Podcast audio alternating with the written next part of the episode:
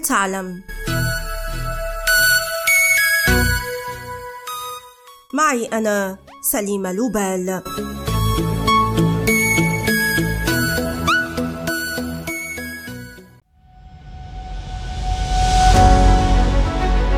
ما هو آخر كتاب قرأتموه؟ وهل تقرؤون كتابا هذه الأيام؟ يواجه فعل القراءة تحديات كبيرة بسبب نمط الحياة السريع والتكنولوجيا ووسائل التواصل الاجتماعي التي سرقت عقول ووقت الأطفال والمراهقين والكبار، لكن يبدو أن الوضع يتجه إلى التغير.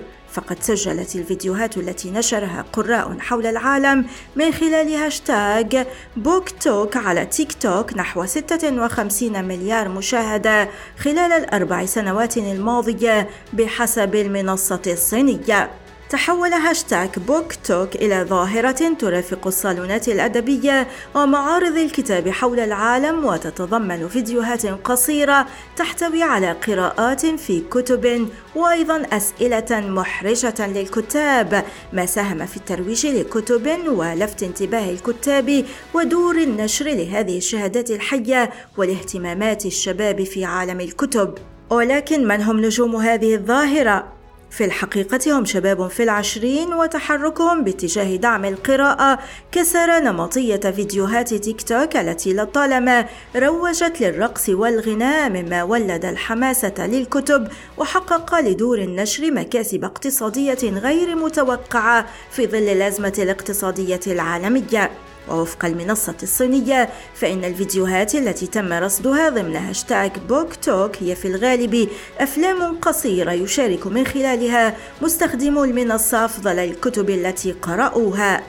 وقد حفزت هذه الفيديوهات المبيعات إذ سجلت الكثير من المكتبات في أوروبا والولايات المتحدة الأمريكية نفاذ مخزونها من بعض الكتب بشكل يومي فيما زاد الطلب على كتب قديمة بعضها يخص تاريخ روسيا أو أوكرانيا تزامنا مع الحرب المشتعلة بين البلدين.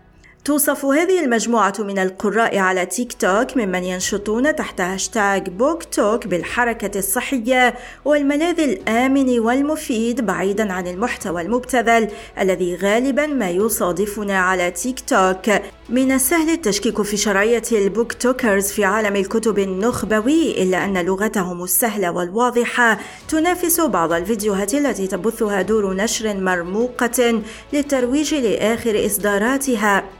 لا أحد يعرف الوصفة الكاملة للكتاب الأكثر رواجا ومبيعا كما لا أحد يعرف سر رواج هذه الفيديوهات التي تنتشر كالنار في الهشيم على تيك توك.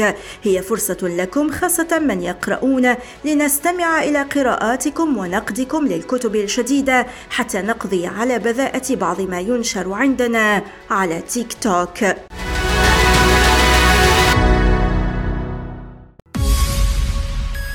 والآن إلى اللقاء مع حلقة جديدة من بودكاست هل تعلم؟